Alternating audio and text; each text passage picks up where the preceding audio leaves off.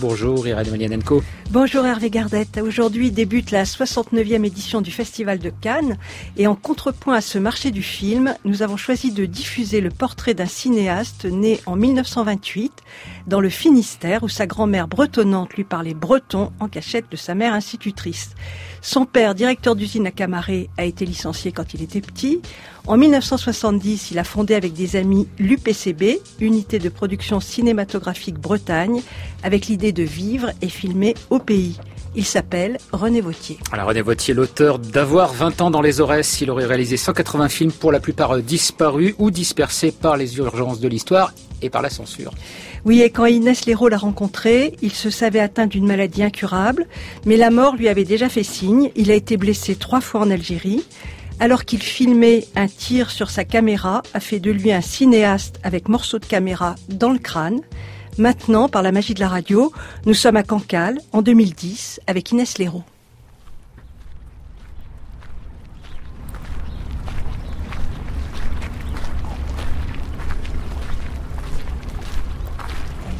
Excusez-moi, est-ce que vous connaissez René Vautier? Oui. Bon, je le connais de vue en plus parce qu'il habite Cancale. Je le vois de temps en temps passer avec son chien, enfin... Vous avez entendu parler de ses films sur euh, Marée Noire, Colère Rouge? Ah non, j'ai entendu parler mais j'ai pas vu par contre. Vous avez vu quoi? Avoir 20 ans dans les Aurès, voilà. Bon ben, bonne continuation là, je vais travailler là. bah, bon courage. Merci, vous aussi. René Vautier, oui. Je sais qu'il est fait du cinéma, en fait. Mais autrement, il habite un peu plus loin. Là. Vous montez, dans, vous montez le bourg, vous, vous voyez l'église, vous prenez la rue qui est juste en face de l'église. C'est sur les falaises Sur- Oui, sur, la- sur l'écrole. oui. Oui.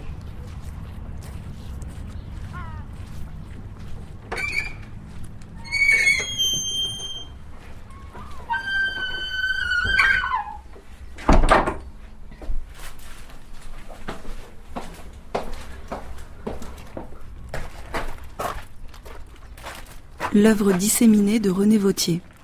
Inès Léraud, Guillaume Baldi.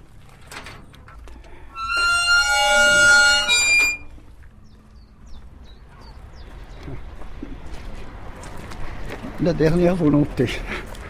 Non, je veux dire que ça me fait rigoler maintenant là, mais j'aimerais bien effectivement enregistrer avec toi les choses que j'ai à dire et que j'aurais peut-être plus l'occasion de dire. Alors tu garderas tout ça. On peut se mettre sur le banc face à la Ouais. mer pour, Ouais. euh, pour euh, organiser la suite Oui, madame. Écoute, il pour organiser les obsèques. Déjà, je me demandais si ça vous allait que moi je vienne vous voir plusieurs fois de suite. Oui, ça me va. Comment on l'appellerait cette émission alors? Faut y réfléchir. Ça pourrait se dire Allô, allô, ici c'est un vieux con qui vous parle, répondez s'il vous plaît. Voilà. Parce que c'est ça le problème, c'est que euh, c'est le dialogue. Et moi j'ai compris ça à partir du moment où, euh, où j'ai été amené à me servir d'une arme qui tuait. Et je me suis dit, non, on- je ne peux plus discuter avec celui-là en face, là. Peut-être qu'il a des choses à me dire. Bon. Bien, bien. Eh bien, marchons sur le sable.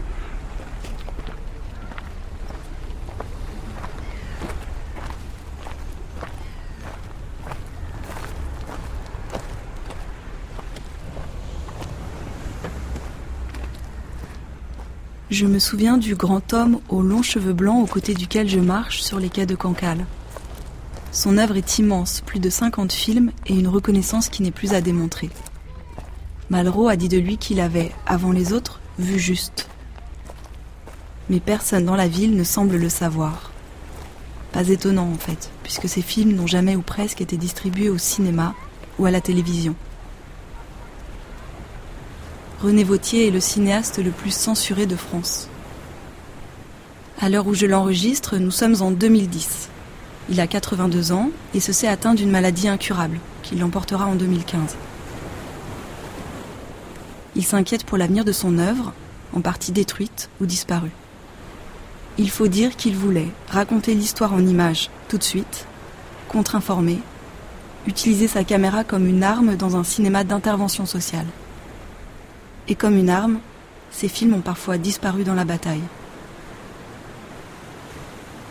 Son histoire dissidente commence dans le Finistère.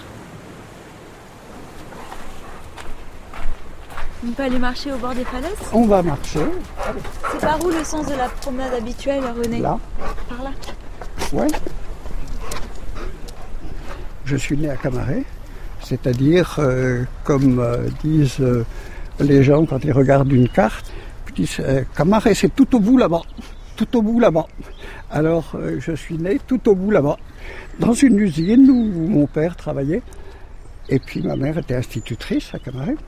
Et puis, ça a été euh, l'enfance euh, heureuse avec euh, les gosses du coin. J'étais à, à 20 mètres du fond du port et euh, il y avait euh, des tas de lieux euh, à explorer dans le coin. Et comme on me laissait euh, un petit peu la bride sur le cou, j'avais un frère qui avait 4 ans de plus que moi et qui m'emmenait dans ses escapades aussi.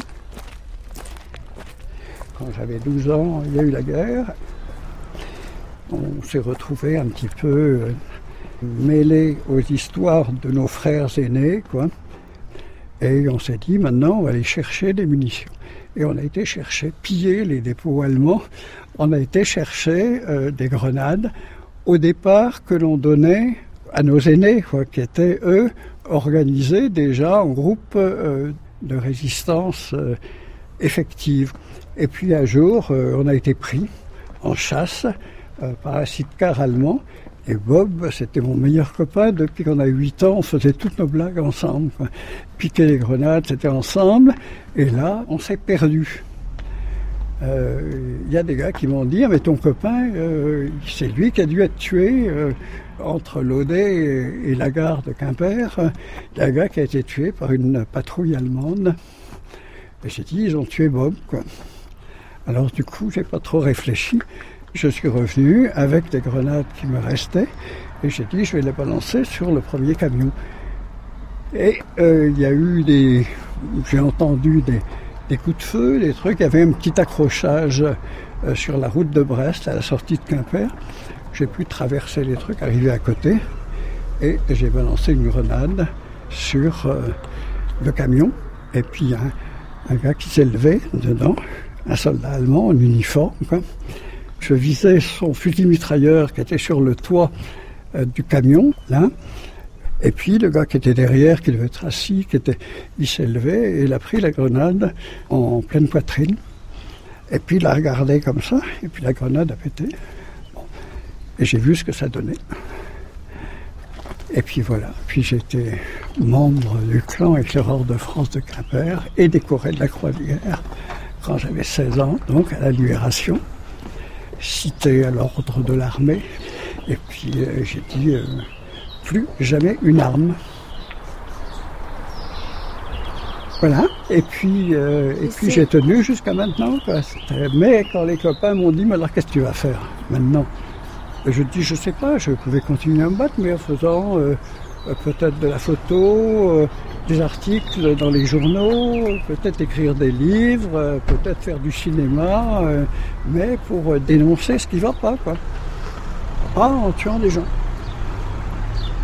Ils m'ont dit, ah ben, c'est bien, du cinéma. Tu feras du cinéma pour nous tous.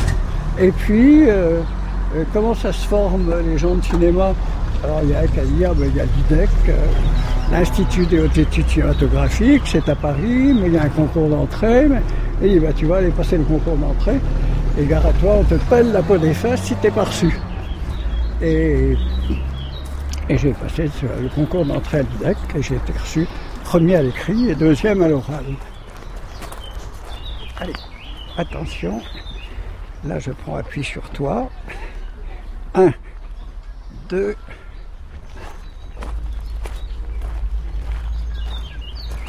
Marie-Veronica Zodimez et un offshore Pigawer, Marie-Veronica Zodimez et un offshore Pigawer, alope frates oganat kumanan tolaler, fai fai fai glar zamiot trucondosto hagabiou.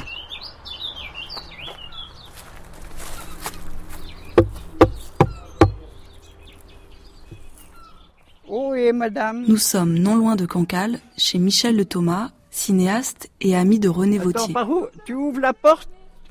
René, tout- tous les jours, je me dis, faut que j'appelle René. Faut que voilà. voilà, René. Comment tu vas? Ça va Ça va, René? Ouais. Rentrez, il n'y a pas besoin Voilà. de s'essuyer les pieds, rien du tout. Voilà, rentrez, rentrez. Je voudrais bien, René, que tu, je sais pas s'il te l'a déjà raconté, le, la première fois qu'il a pris position, c'est dans une manifestation, tu étais encore à l'IDEC, René, je bien que tu Ouais, racontes ouais, ça. On avait à faire des films de 3 ou 6 minutes, je me rappelle plus. Euh, des films tests comme ça on vous laissait avec la caméra euh, voilà de la pellicule et tourne ce que tu veux qu'est-ce que tu veux tourner? Euh, j'ai dit bah, je voudrais tourner il y a les étudiants qui fêtent les étudiants coloniaux euh, qui font une manifestation à la sortie de la Sorbonne euh, c'était des étudiants d'Afrique, oui, c'est ça, euh, des étudiants venant des colonies. Ouais. Bon, et je me retrouve avec un brassard de la préfecture de police dans les rangs des policiers. Et je me suis rendu compte, là, en écoutant ce que disaient les gars, que c'était pas ma place. Parce que j'entendais les policiers entre eux qui disent, euh, en tapotant sur leur matraque, ah, tu vois le bico en face là, euh, celui-là, vous me le laissez, je vais l'arranger, je vais. Bon, euh, et l'autre il dit, et le négro qui est à côté de lui, qui a l'air de rigoler, là, tu vas voir si je vais pas lui faire rentrer les dents, de- toujours en tapotant avec la matraque, en discutant entre eux comme ça. Et puis le Viet, là, tu te rends compte, les Viet qui osent manifester dans les rues en France. Ça m'a révolté et j'ai enlevé mon brassard. Et puis j'étais le donné au lieutenant qui m'avait dit, vous restez avec nous, de toute façon on pourra vous couvrir pendant que vous filmez. J'ai dit non, non, moi je ne peux pas filmer euh, comme ça. Il me dit, mais vous... Alors vous retirez de la bagarre? Je dis, mais d'une part, il n'y a pas encore de bagarre, mais s'il y a une bagarre, je veux être avec les gens qui sont en face. Au revoir monsieur. Et je l'ai vu qui me désignait à ces CRS quand je passais au milieu des rangs des étudiants. Et puis les flics ont chargé. Bon, ils ont visé la caméra. Et moi aussi, euh, ils m'ont attrapé, ils m'ont tordu le bras pour me faire lâcher la caméra, ils m'ont démis l'épaule, et ils m'ont... euh, je suis rentré avec un œil complètement beurre noir, parce qu'ils avaient collé la caméra sur l'œil, comme ça, sur. Bon, et puis avec une caméra cassée. Le directeur de l'IDEC euh, s'appelait Jean Lotz. Il me dit, mais dis donc, tu peux faire attention au matériel qu'on te confie quand même. Je dis, bah oui, mais c'est pas moi qui l'ai cassé, c'est les gens qui ont tapé dessus. Et ils tapaient dessus pour m'empêcher de filmer. Or, moi, j'étais là pour filmer. Il dit, oui, mais tu aurais pu choisir. De... J'ai dit, oui, j'ai choisi. J'ai choisi mon camp. Je serai toujours, quand il y aura des répressions de ce genre, effectivement, je ferai des images d'en face. Voilà. Il m'a regardé, puis il m'a dit, eh ben, tu te prépares une drôle d'existence.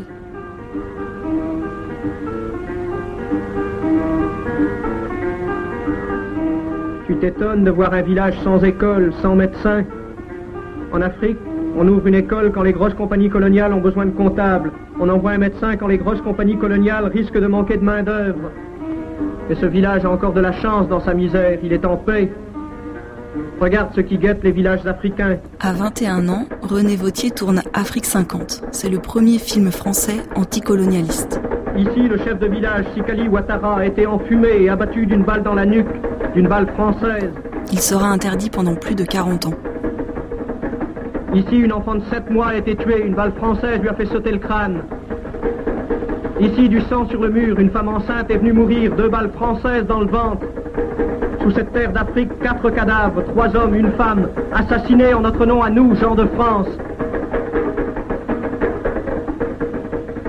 Ce n'est pas l'image officielle de la colonisation. Amis, la colonisation, ici comme partout, c'est le règne des vautours. Et les vautours qui se partagent l'Afrique ont des noms. Société commerciale de l'Ouest africain, 650 millions de bénéfices en 1949. Compagnie française de l'Afrique occidentale, 365 millions de bénéfices en 1949. Afrique 50 a toujours été, dès le départ, un truc interdit. On a détruit les, négatifs. Euh, on m'a condamné à un an de prison euh, pour avoir tourné ces images euh, en disant que j'avais violé un décret Pierre Laval, ministre des colonies en 1934, qui interdisait de faire des prises de vue sans une autorisation spéciale du gouverneur dans tous les territoires français en Afrique occidentale française. Et j'avais beau dire, mais Pierre Laval, on l'a fusillé depuis parce que c'était un traître, parce que c'était un renégat. Il me dit, oui, mais quand il a pris ce décret, il était ministre de la France d'outre-mer. On a essayé de m'empêcher de faire euh, le film et j'ai tenu quand même à le faire pour montrer pourquoi on empêchait les gens dans des pays africains de devenir indépendants et pourquoi ils se battaient et pourquoi ils deviendraient indépendants. Et puis ça a donné Afrique 50 qui a eu le, prix du meilleur film de jeunes réalisateurs euh, au Festival Cinéma de Varsovie, qui était présidé par Joris Stevens. J'ai continué à diffuser le film. Le film n'a jamais eu de visa. Et j'allais le présenter partout. Et on en discutait avec les publics partout. Ton film René, donc Afrique 50, il n'est pas passé en, sur les médias, dans les médias, mais il est quand même utilisé sur Internet. Raconte-nous. Moi, je l'ai appris parce qu'il y a des copains qui m'ont dit René, euh, tu sais qu'il y a des gens euh, qui se plaignent dans les milieux du, du, cinéma, des gens qui se plaignent parce qu'il y a des jeunes euh, qui prennent leurs films et qui en diffusent des extraits complètement illégalement. Sur YouTube ou des Emotion, tu sais, des, choses comme ça. Il faudrait que tu interviennes parce que toi aussi, il y a un de tes trucs qui passe. Et c'est effectivement un dialogue entre le discours de Dakar euh, de Sarkozy et un gars qui pique dans Afrique 50, c'est-à-dire un film qui a été tourné il y a 50 ans, mais qui répond point par point à ce que dit Sarkozy en démontant tout ce que dit Sarkozy. Et, et les images qu'on utilise euh, librement comme ça, très souvent, c'est dans le bon sens que les jeunes les utilisent, c'est-à-dire pour faire triompher une vérité. Le colonisateur est venu, il a exploité. Sarcolonisation. Il a pillé des ressources. Un film de Matlouf. Des richesses qui ne lui appartenaient pas. 2007. Mais je veux dire avec respect qu'il a aussi donné. Il a construit des ponts, Voici le célèbre barrage de Marcala Sansanding sur le Niger. Une turbine fournit de l'électricité aux maisons des Blancs. Mais il n'y a pas d'électricité pour ouvrir les vannes devant les péniches des grandes compagnies coloniales, car la sueur des Noirs à 50 francs par jour revient moins cher que l'installation et l'entretien d'une turbine. Des routes Il paraît qu'il existe, au-delà des mers, des rouleaux compresseurs qui sont des machines fort utiles pour faire les routes. Mais en Afrique, pas besoin de rouleau compresseur. Les noirs reviennent moins cher. Perfectionner l'équipement, à quoi bon? Une machine ferait le travail de 20 noirs, bien sûr, mais 20 noirs à 50 francs par jour reviennent moins cher qu'une machine. Alors usons le noir. L'Afrique a sa part de responsabilité dans son propre malheur.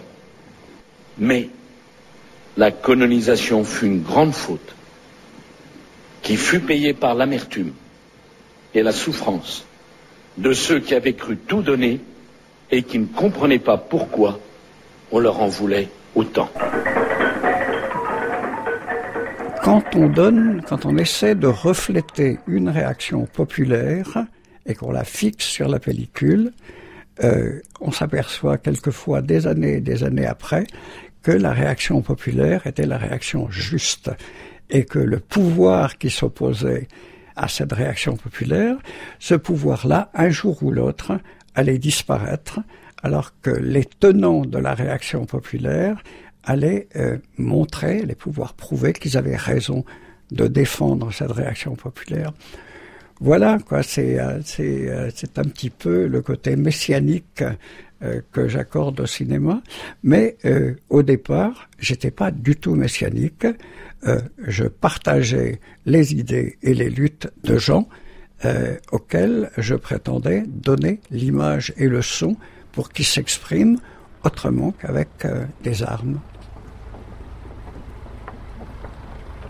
Un homme est mort qui n'avait pour défense que ses bras ouverts à la vie.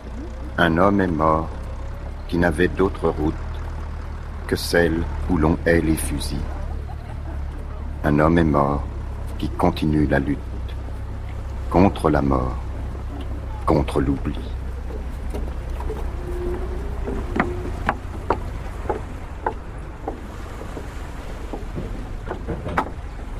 Toujours à 21 ans, René Vautier tourne un film sur la mort d'Édouard Mazet, un jeune ouvrier tombé sous les balles de la police lors des grèves et des manifestations de Brest en 1950. Un homme est mort. C'est le nom qu'il donne à ce film, s'inspirant des premiers mots du poème d'Éluard. Le film est projeté 150 fois sur les chantiers de Brest et dans les lieux populaires des environs. Un jour, le magnétophone qui diffuse le poème d'Éluard tombe en panne. René Vautier clame alors les vers dans un haut-parleur. Un jour, j'ai eu une extinction de voix et je ne pouvais plus dire le commentaire, dont je me souviens toujours d'ailleurs, c'était un homme est mort qui n'avait pour défense que ses bras ouverts à la vie, un homme est mort qui continue la lutte contre la mort, contre l'oubli, etc., etc. Et euh, c'était c'était pour Gabriel Péry. Mais euh, comme le gars qui, venait d'être tué par les forces de police avait le même nombre de syllabes dans son nom, c'était Édouard Mazet, Édouard Mazet, Gabriel Péry. Donc euh, j'avais mis le nom d'Édouard Mazet à la place du nom de Gabriel Péry. Quand j'ai eu l'extinction de voix, le jeune copain me dit Ouais, mais tu parles comme un vieux bignou crevé. J'ai dit, bah alors, parle à ma place. Et euh, il m'a dit, ouais, mais je saurais dire aussi bien que toi, je l'ai, t'ai entendu le dire tellement de fois maintenant, un homme est mort. Et il commence, et effectivement, il commence à dire euh, le poème, et moi je trouve ça tellement ahurissant que euh, j'avais réparé le magnétophone, ça m'avait permis de réenregistrer ce que disait le gars.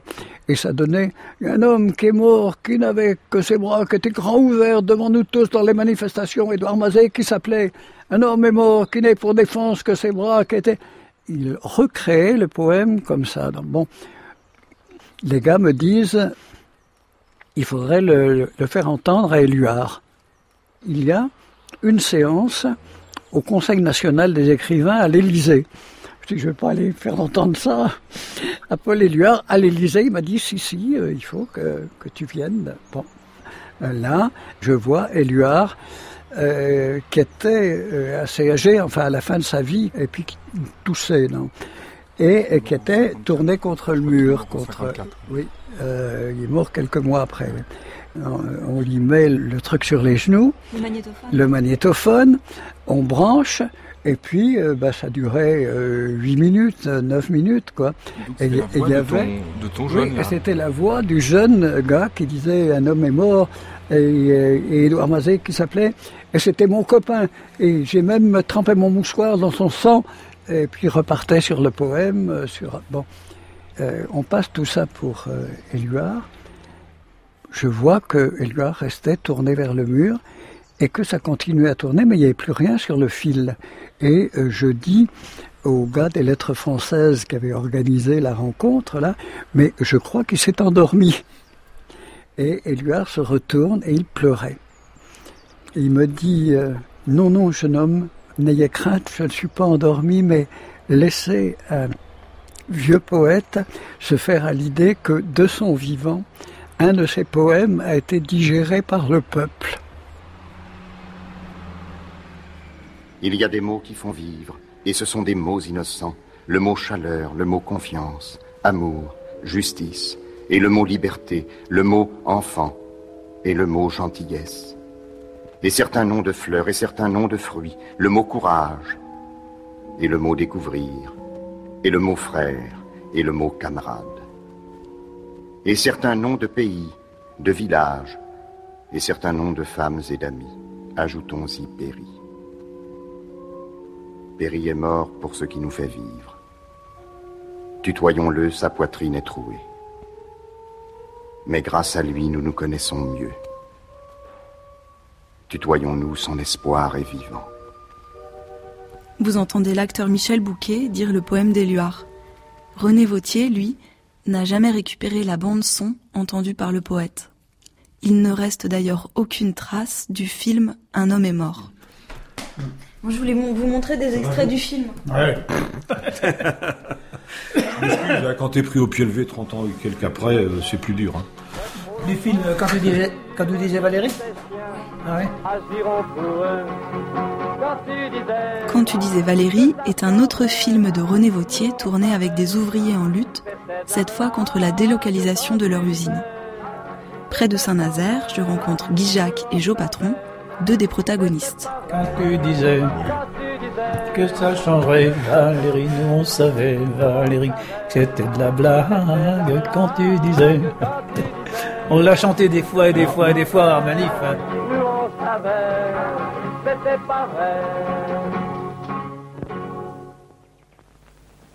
Ici, aujourd'hui, même les arbres ont l'air de serrer les poings.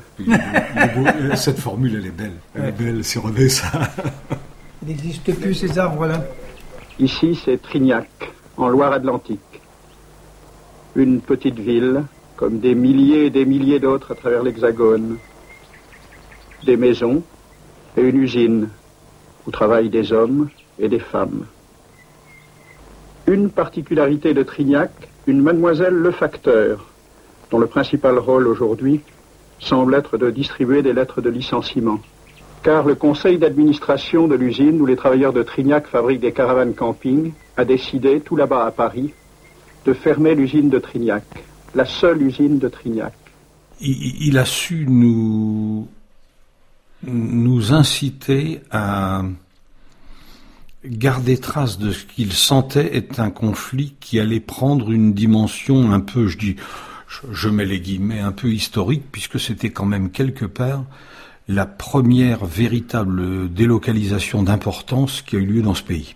Faut se reporter euh, dans les années 70, euh, euh, une entreprise de 800 qui ferme, c'était les Trente Glorieuses, c'était, mais c'était impensable. Le conflit a duré deux ans. Vautier, Vautier est venu et, et, à mon avis, a perçu très vite la, je dirais, la, la dimension sociale et politique de ce conflit. Et vous avez accepté tout de suite qui, filme euh, C'était compliqué là. D'abord, René était un, a toujours été un charmeur et un, un gars d'une grande conviction politique qui a su nous convaincre qu'il était important de garder trace de cette lutte qu'il sentait importante. Euh, nous aussi, on sentait qu'elle était importante, mais pas à ce point-là. Et surtout, lui nous a, euh, à l'époque, donné une dimension qui n'existait pas dans nos conflits. Nous, on, se battait pour garder l'entreprise. Point. Euh, lui, il nous a gagné à l'idée, alors c'était sa fibre bretonne qui l'a sans doute amené à nous inciter en ce sens, que le mot d'ordre de vivre et travailler au pays était fort.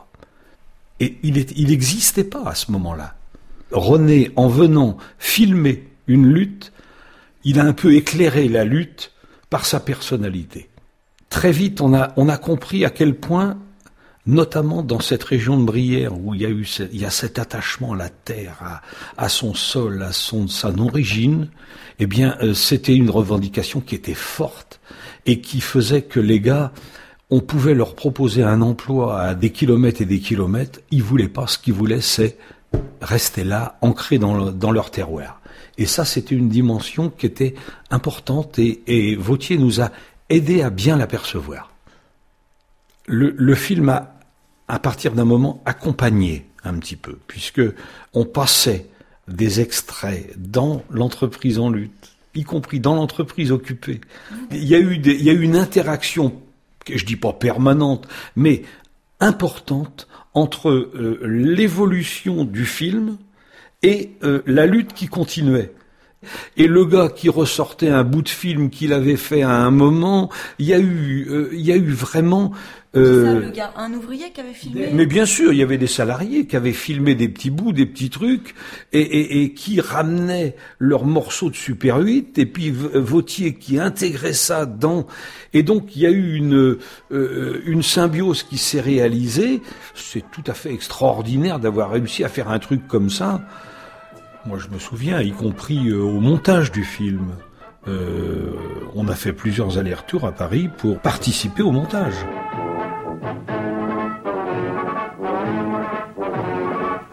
À tous les spectateurs. Les ouvriers de Trignac ont demandé au réalisateur du film de remercier en cours de film tous les artistes, comédiens et chanteurs qui, par leur participation au gala donné sous le chapiteau dressé dans la cour de l'usine ou sous le hall de montage Caravane, ont permis à la population nazérienne de manifester son soutien financier à la lutte pour la défense de l'emploi à Trignac. Merci Lenny Escudero, merci Graham Alright, merci Alan Stivell, merci Gilles Servat. On ne peut pas tourner des films sans euh, une compréhension réciproque qui s'appelle la solidarité. Comment commence l'envie de faire un film? En général, c'est pas une envie, c'est une nécessité. Au moins pour les films qui se branchent sur une réalité. Il y a euh, des gens qui me racontent des histoires où je vis des histoires et puis je me dis mais ça il faudra un jour euh, faire quelque chose d'utile en racontant et en tournant cette histoire-là pour euh, montrer des gens qui vivent et en particulier dans les milieux qui, en général, euh, ne sont pas tellement illustrés au cinéma. Tu penses qu'avec un film, tu veux pas simplement raconter des histoires, mais tu veux agir sur la réalité? Absolument, oui. C'est contribuer à quelque chose en montrant que les gens qui se battent pour maintenir ou améliorer leurs conditions de travail, leurs conditions d'existence, sont des gens qui ont raison de se battre et donc on se bat à côté d'eux avec nos images. Et nos images, on essaie de les diffuser, même quand on tourne le film, on essaie de les diffuser autour, c'est-à-dire de créer par l'image une prise de conscience qu'il y a des hommes qui veulent vivre et il y a d'autres à côté qui veulent s'enrichir.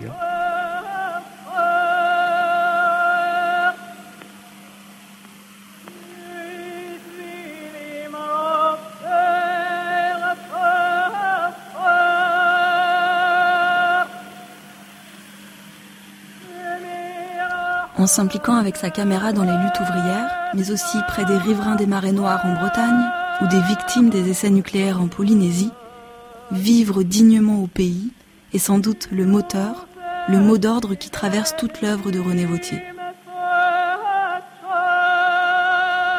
Ce le fut plus que jamais lors de son engagement en tant que cinéaste dans la guerre d'Algérie.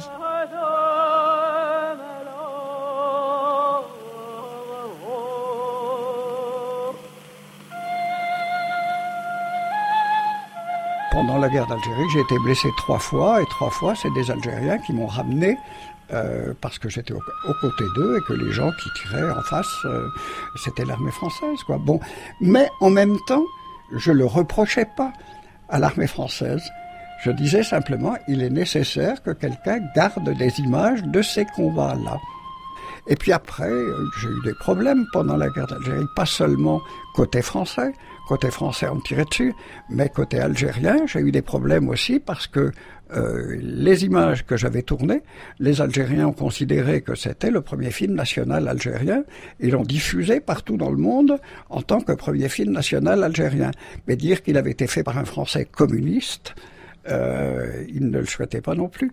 Donc il fallait faire disparaître le français euh, communiste. Et c'est comme ça que je me suis retrouvé, pendant qu'on me recherchait côté français pour tournage de films sans autorisation aux côtés des combattants algériens, je me suis retrouvé dans une prison algérienne en Tunisie, dans une prison dépendant du GPRA de l'époque, et j'y suis resté 25 mois, dont 17 dans une cellule de condamnés à mort.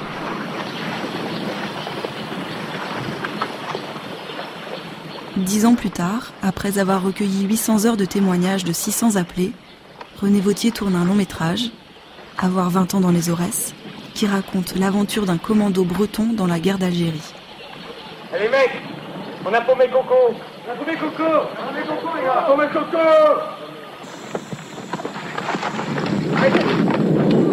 Eh, les gars, faites pas les cons, il fait peut-être rien. Mais si c'est quelque chose, t'attends peut-être de trouver Coco avec les couilles sur les dents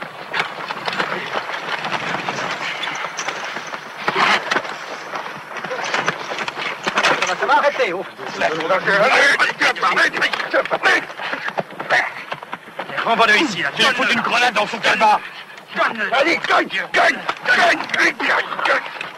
Tu dis quelque chose, merde Oh les mecs Oh putain Oh je suis content de me fourrer, bordel Oh dis donc Je me suis arrêté pour pisser à un moment, il y avait un embranchement, je sais pas, je vous ai promis de vue, dis donc. Tu sais que c'est infesté de... Eh ben qu'est-ce qui vous a fait? Vous envoyé une grenade? Je me présente, Coco. La merde, dis donc. Le premier film de long métrage réellement considéré comme un film, euh, c'était Avoir 20 ans dans les Aurès. Et on a eu une avance pour faire le film à l'échelon du Centre national du cinéma. Il y a eu une commission des avances dont un membre m'a quand même dit, écoute, on t'a donné l'avance minimale euh, pour montrer que euh, on est ébahi du projet que tu développes là, mais on sait que tu pourras pas le mener au bout. Euh, on te donne le, tiers ou le quart du budget que toi-même tu prévois pour le film. On sait que tu pourras pas trouver le reste. Donc voilà, alors on te dit ça carrément. Et, moi, ben, carrément aussi, euh, j'ai dit ben, il va falloir qu'on fasse le film avec euh, le tiers ou le quart de ce qui était prévu au départ. Et puis, euh, on a trouvé des gens qui acceptaient de travailler à fond avec nous pour que le film puisse, alors qu'il était prévu sur six semaines, avoir 20 ans dans les oreilles, on a tourné toutes les images en 8 à 9 jours. Après, euh, on l'a monté à l'économie aussi. Et euh, le jour où on a appris qu'il était sélectionné pour le festival de Cannes, je ne sais même pas s'il y a pas, il y a, il y a pas mal de gars de l'équipe qui sont descendus à Cannes en stop pour la présentation du film là-bas. Et puis le film a été primé. Il a eu le prix de la critique. Il a eu le prix de la critique internationale, oui. Ouais. Et maintenant, pour votre retraite, qu'est-ce que vous, vous rapporte euh, le métier que vous avez fait toute votre vie? Ben, euh, euh, j'ai une euh, retraite de 800 euros. Ouais, ouais. Voilà. Et ben, c'est pas mal quand on n'a pas de trop gros besoins, mais euh, c'est, pas beaucoup, quoi, faut dire. Là, ça fait très sportif. hein, le- tu enregistres le halètement du vieillard dans la côte. Des vieilles chansons de jeunesse me reviennent du coup, tu vois, quand je grimpe comme ça, c'est la route est longue, longue, longue, marche sans jamais t'arrêter. La route est dure, dure, dure. Chante si tu es fatigué. Tu traverseras des rivières sans crainte de voir s'écrouler les vieux ponts de bois ou de pierre qu'ébranle ton pas cadencé.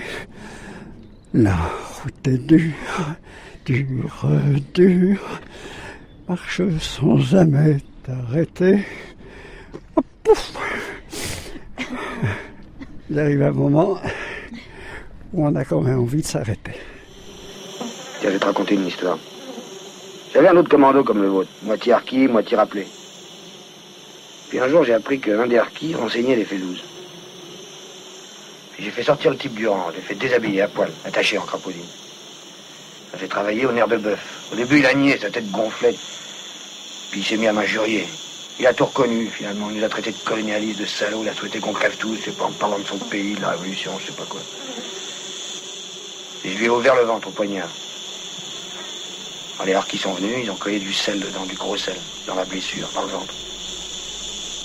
Mais tu vois, il fallait le faire pour foutre la trouille aux harkis, les obliger à se mouiller avec nous. C'est ça, il faut voir la guerre en face. Ça, ça change, les gars.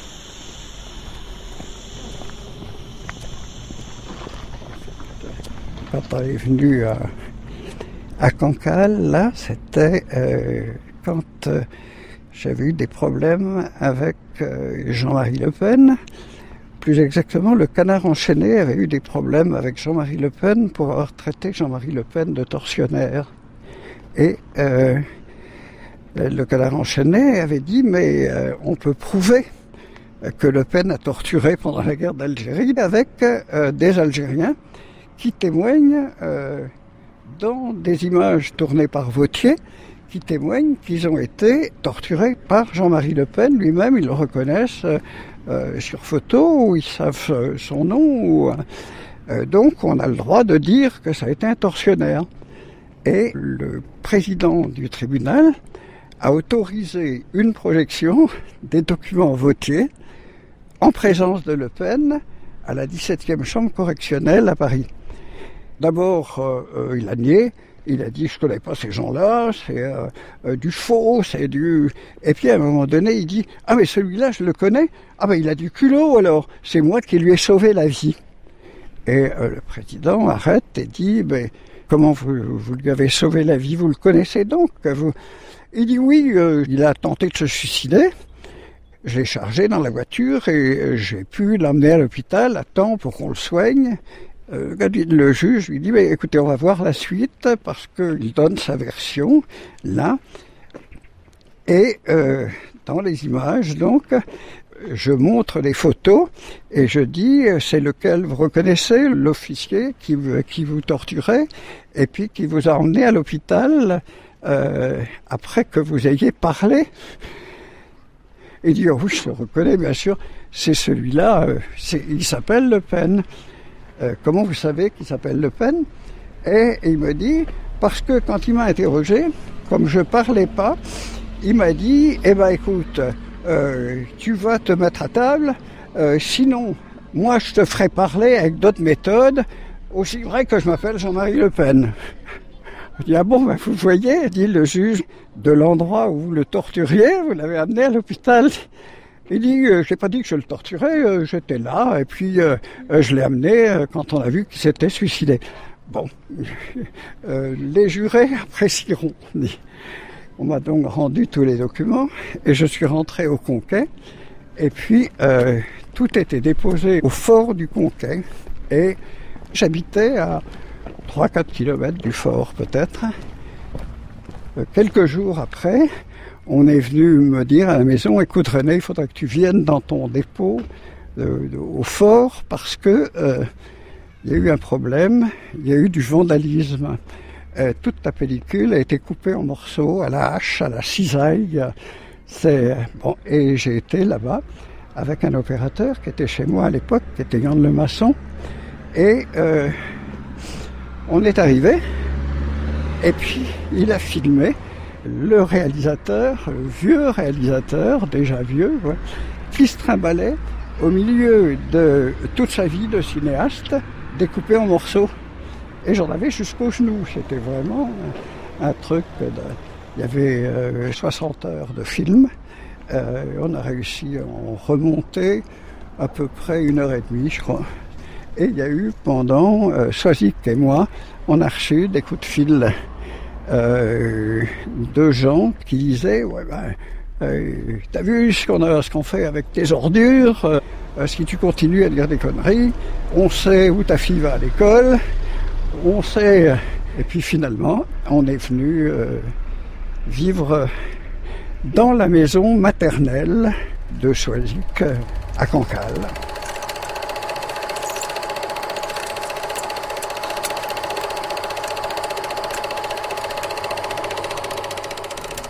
Donc là, c'est le film euh, Mourir pour des images qui est sur les, bobines. Voilà, ça c'est un montage euh, du film que je suis en train de nettoyer. À la Cinémathèque de Bretagne. Et visiblement, il est fait de plusieurs copies différentes, euh, dont la copie de travail, sans doute une copie zéro, et d'autres copies.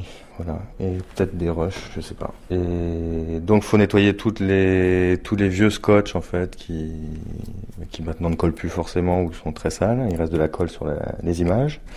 Il y a des perfos, euh, des perforations éclatées.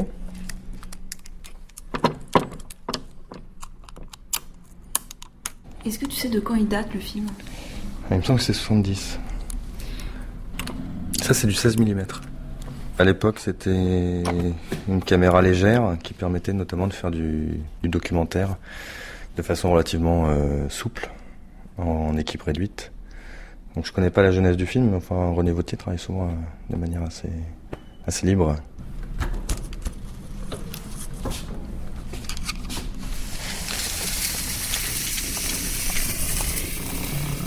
Les films de René Vautier, euh, c'est en fait un vrai pulse à la base. Hervé Lebris. On s'est rendu compte d'histoires complètement folles, c'est-à-dire euh, ça va de Un homme est mort, qui est un film qui a été passé jusqu'à sa mort euh, de film, c'est-à-dire il a été détruit en passant dans le projecteur. Il y a une fois, bah, c'était la dernière, il a été projeté une dernière fois et ça partait dans la poubelle. Et ensuite, euh, il y avait d'autres films euh, qui étaient en petits morceaux, à droite à gauche. Donc ça fait des années qu'on court après chaque élément et essayer de retrouver le meilleur parce qu'on retrouve parfois que des copies. C'est un cas spécial en fait, euh, René Vautier? Oui, euh, il est exceptionnel bah, par le nombre de films qu'il a fait et son point de vue restera unique parce que bah, un Français qui se retrouvait du côté algérien, etc. C'est pour ça que le fond René Vautier est essentiel en fait. C'est parce qu'il est toujours placé euh, entre guillemets du mauvais côté.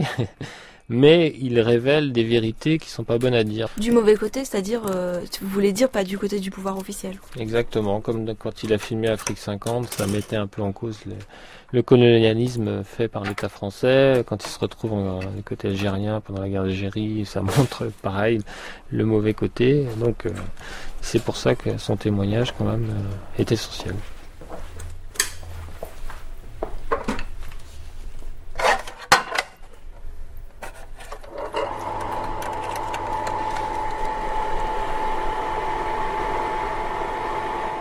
Henri Martin, marin de France. Ouais, Henri Martin, marin de France, Vous un homme est mort. Non, non, non. 1951, 53. Non, non, on n'a pas.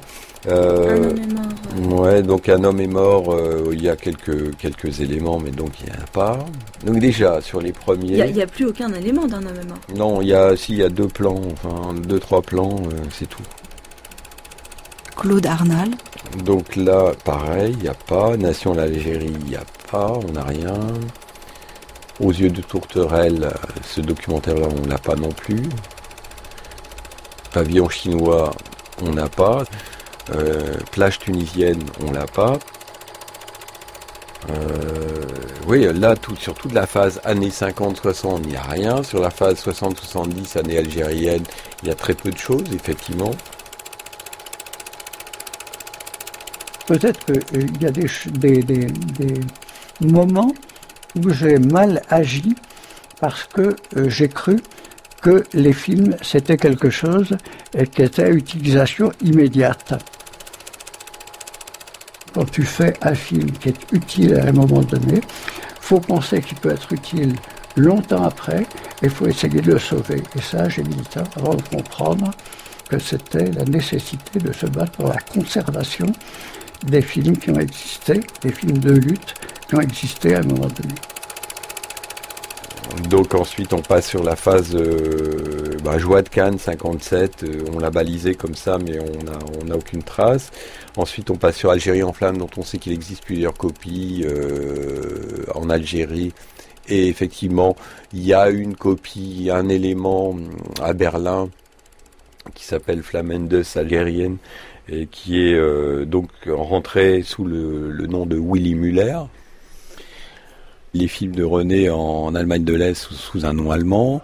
Euh, de même qu'en Algérie, certains de ces films avaient un nom algérien où on mettait en avant l'assistant parce que bah, c'était évident qu'il fallait que le film ait été fait par un Algérien ou par un Tunisien. Et en Allemagne, c'est beaucoup plus mercantile comme explication. On l'a mis sous le nom du directeur des laboratoires de, l'Est. Ce qui était assez commode sur le plan euh, marchand parce que ça permettait tout simplement bah, de vendre des extraits, de vendre des images. euh, en empochant euh, totalement les recettes et sans se poser les questions de droit. Et, comment ça se fait que René Vautier se retrouvait à faire développer ses films en Allemagne de l'Est? Ah, ça, c'est le fameux circuit du, cinéma militant, étant donné qu'ils étaient interdits. euh, ces, films qui étaient tournés en Algérie étaient des films euh, rebelles, des films qui, euh, étaient considérés comme allant contre les intérêts nationaux, effectivement, ils ne pouvaient pas être développés dans les labos français. Ils auraient été censurés, euh, récupérés, interdits. Tout ça, c'était c'était suivi. Ça pouvait pas être non plus l'Italie. Donc, ça passait par la Yougoslavie et ça rejoignait le bloc communiste et c'était développé à, à Berlin-Est. Et donc, c'était la participation du bloc communiste à, à la guérilla algérienne. Donc, il y a comme ça des des, éléments qui sont soit bloqués pour des raisons, je pense à avoir 20 ans à Ezores, euh, le négatif euh, de la copie 35 d'avoir 20 ans à Ezores existe, il est entre guillemets séquestré, c'est tout. Voilà, euh, donc on n'y a pas accès. le détenteur du support ne veut pas que que les restaurations soient faites à partir de ce support, il le bloque. Maintenant, franchement, c'est pas parce qu'on est un grand groupe international. C'est un grand groupe international qui possède cette copie. Oui, voilà. Avoir 20 ans à Ezores, il n'a pas un poids marchand euh, aussi important que ça justifie de le, de le bloquer, hein, juste pour le plaisir, comme ça, de, de bloquer quelque chose. Donc c'est forcément des raisons personnelles, politiques, euh, liées à un individu euh, qui a du pouvoir. L'œuvre de René Vautier suscite des, des blocages comme ça. Encore aujourd'hui, il y a encore quelques blocages. Dans les années 80, il y en avait une multitude, quoi. Les visas refusés, etc. De toute façon, sa position euh, contre la censure, je pense, a justifié aussi euh, un certain nombre d'animosités, je pense. Des réfractaires selon l'homme, sous le ciel de tous les hommes, sur la terre unie et pleine au-dedans de ce fruit mûr, le soleil comme un cœur pur. Tout le soleil pour les hommes, tous les hommes pour les hommes, la terre entière et le temps, le bonheur dans un seul corps.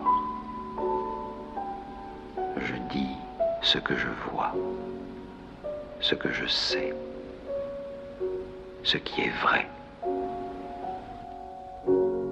Euh, dans euh, Éluard, il y a une chose que j'ai trouvée absolument extraordinaire, c'est je dis ce que je vois, ce que je sais, ce qui est vrai.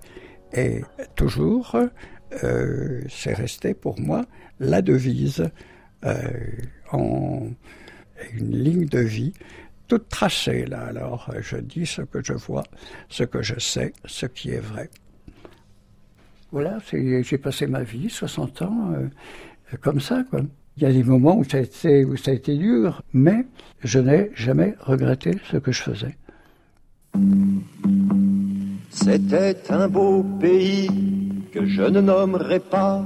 On y passait trente mois ou de vie à trépas de vie à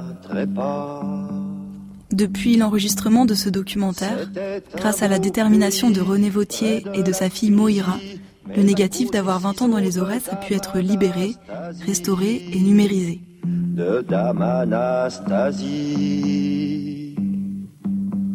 Je ne peux le nommer Apprenez toutefois qu'on y perdait nos temps en même temps que la foi, qu'il y avait du sable, des pitons et des rocs, et que ça n'était pas non plus loin du Maroc. C'était l'œuvre disséminée de René Vautier. Nous aussi nous marchions, et parfois ventre à terre, on dit crapahuté en langage militaire. Oui, nous aussi marchions profondément. Un grand merci à Julien Sicard, à mes parents, à la famille Quéré, à Moïra Chapdelaine Vautier, Soisic Chapdelaine et Jean Lebrun.